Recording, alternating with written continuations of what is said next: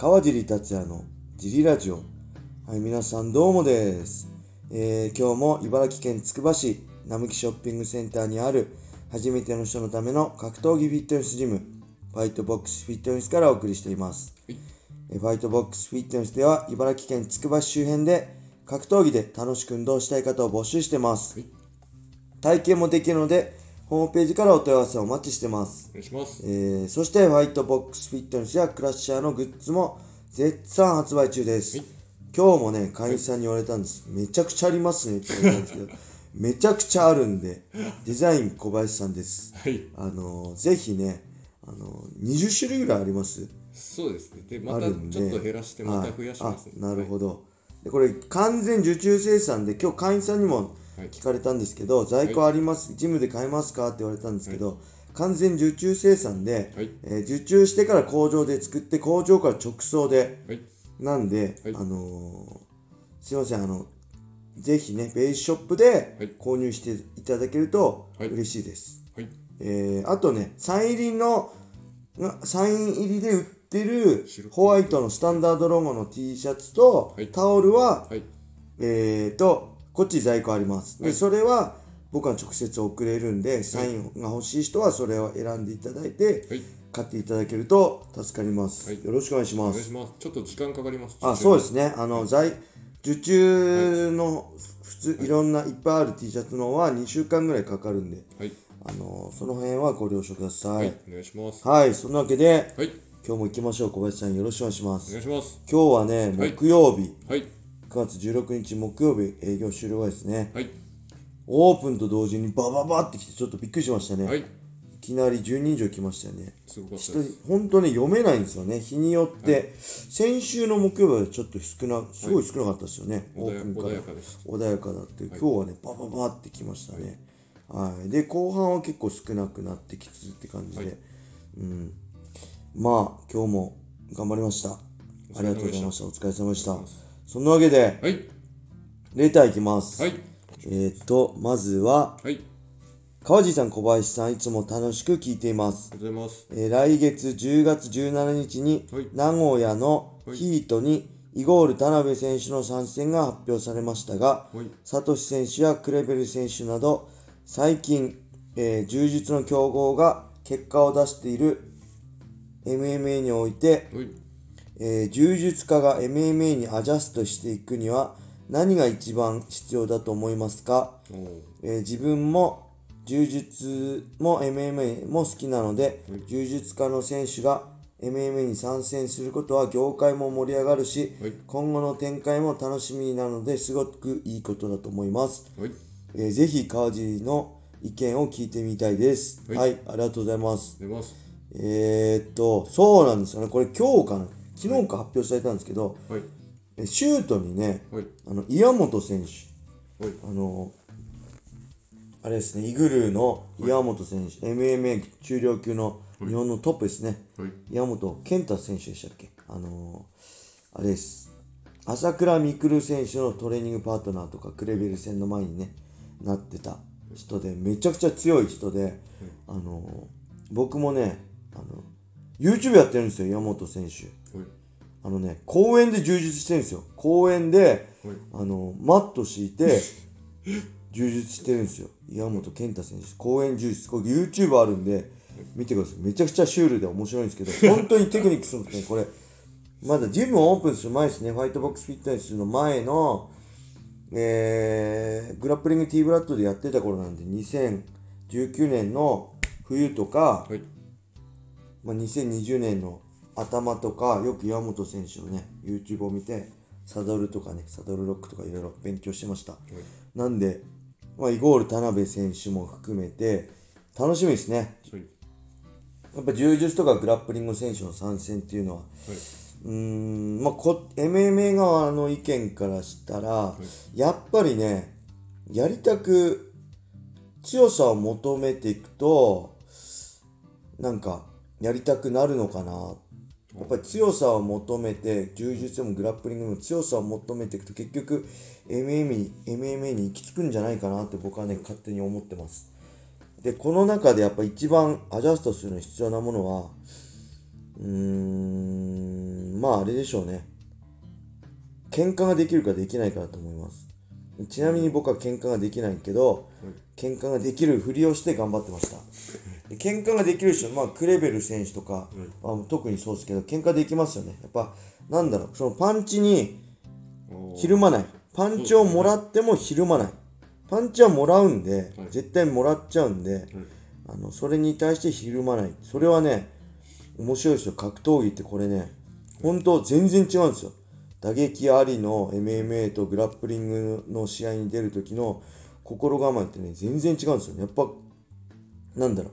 自分の本性が出るっていうか打撃がありな時って本当に怖いんで自分の本性が出るっていうかねすごい。自分の知らない自分が出たりでそこであ喧嘩できるんだとか俺喧嘩できないわとかねそこで気づくと思います。これは練習では気づけないです。で僕自身は喧嘩できないなと思って気づいてあの喧嘩できないタイプでしたね。でそこから諦めないでどうすればいいかっていうのをすごい考えましたけどなんでパンチまあ打撃にビビんないことですね、うん。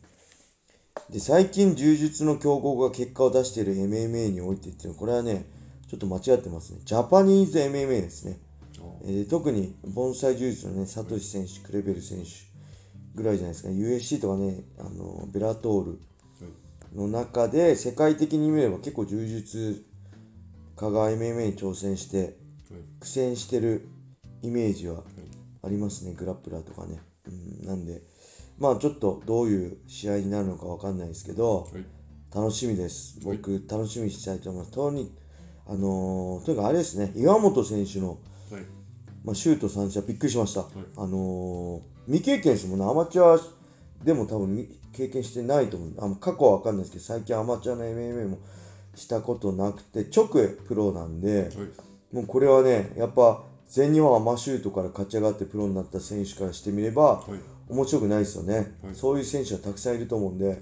若干山本選手がヒール的な存在になるのかなと思ってね、そういうのも含めて楽しみです。はい。では、もう一ついきましょうか。あー、これね。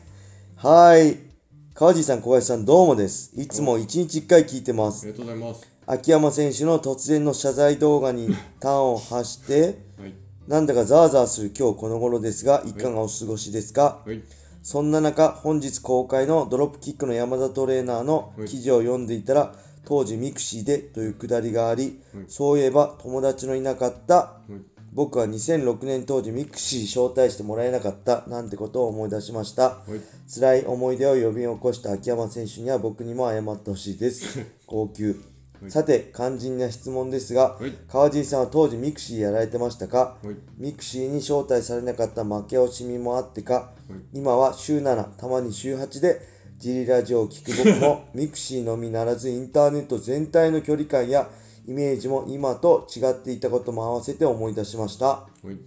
川尻さんのインターネット遍歴はどういった感じですか、えー、2006年だともうアメブロで今ものデザインでしたか？距離感、イメージの変化なども合わせて教えていただけたらありがたいです。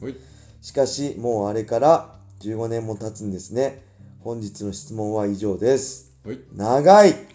忘れちゃいました。ありましたね。秋山さんがね、YouTube で2006年の桜庭さんとのね、はい、K1 大名前との試合、大晦日の試合ね、はい、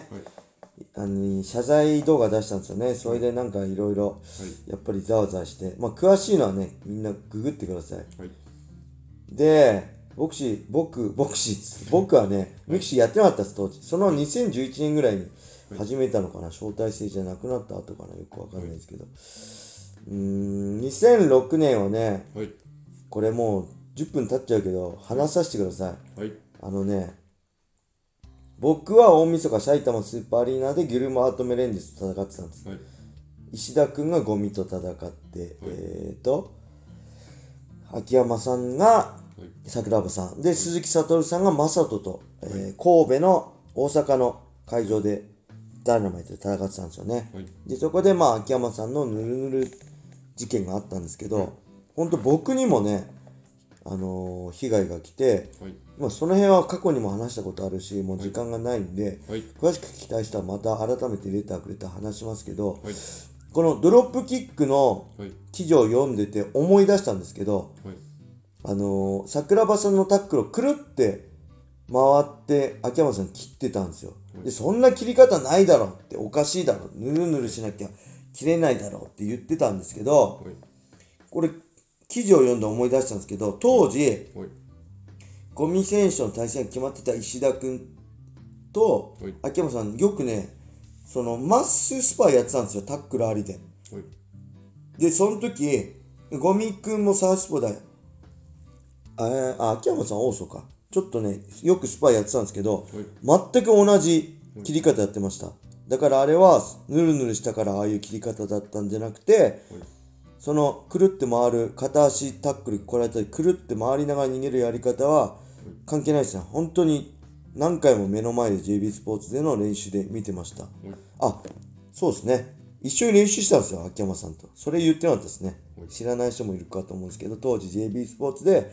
一緒に練習してたんで、僕までその非難の声が上がったっていう話です。はいはい。そして当時は、アメブロじゃなくて、何でしたっけ、もう一つ。ライブドアですね。ライブドアのブログをやってたんですけど、えーその、僕のコメント欄にまで、その秋山戦のお前には説明責任がある、川地も説明しろみたいな誹謗中傷がめちゃくちゃ届いて、はい。僕はもうどうでもよかったんですけど、僕その僕のブログを見てる僕の高校の同級生が、もうあんなの見てらんないから川尻やめてって連絡が来て、それでブログを閉鎖しましたね。そんな思い出があります。はい。もうこの話はね、あんま多く語ってもしょうがないし、山田さんがドロップキックではい。語ってくれたんで、ぜひドロップキックってサイトで、はい。山田トレーナーの記事を読んでいただけたら、い。でおお金もかかるんですけど入会しなくても多分その記事だけも買うことできると思うんでぜひね、あのーそんな高くないんでお金を出して読んでいただけたら、い。当時のいろいろ詳しいことがねわかると思うんでぜひ読んでいただけたら幸いですはいより僕にね何かそういうの知りもっと教えてくれっていうのがあれば、いまた改めてレターいただければはい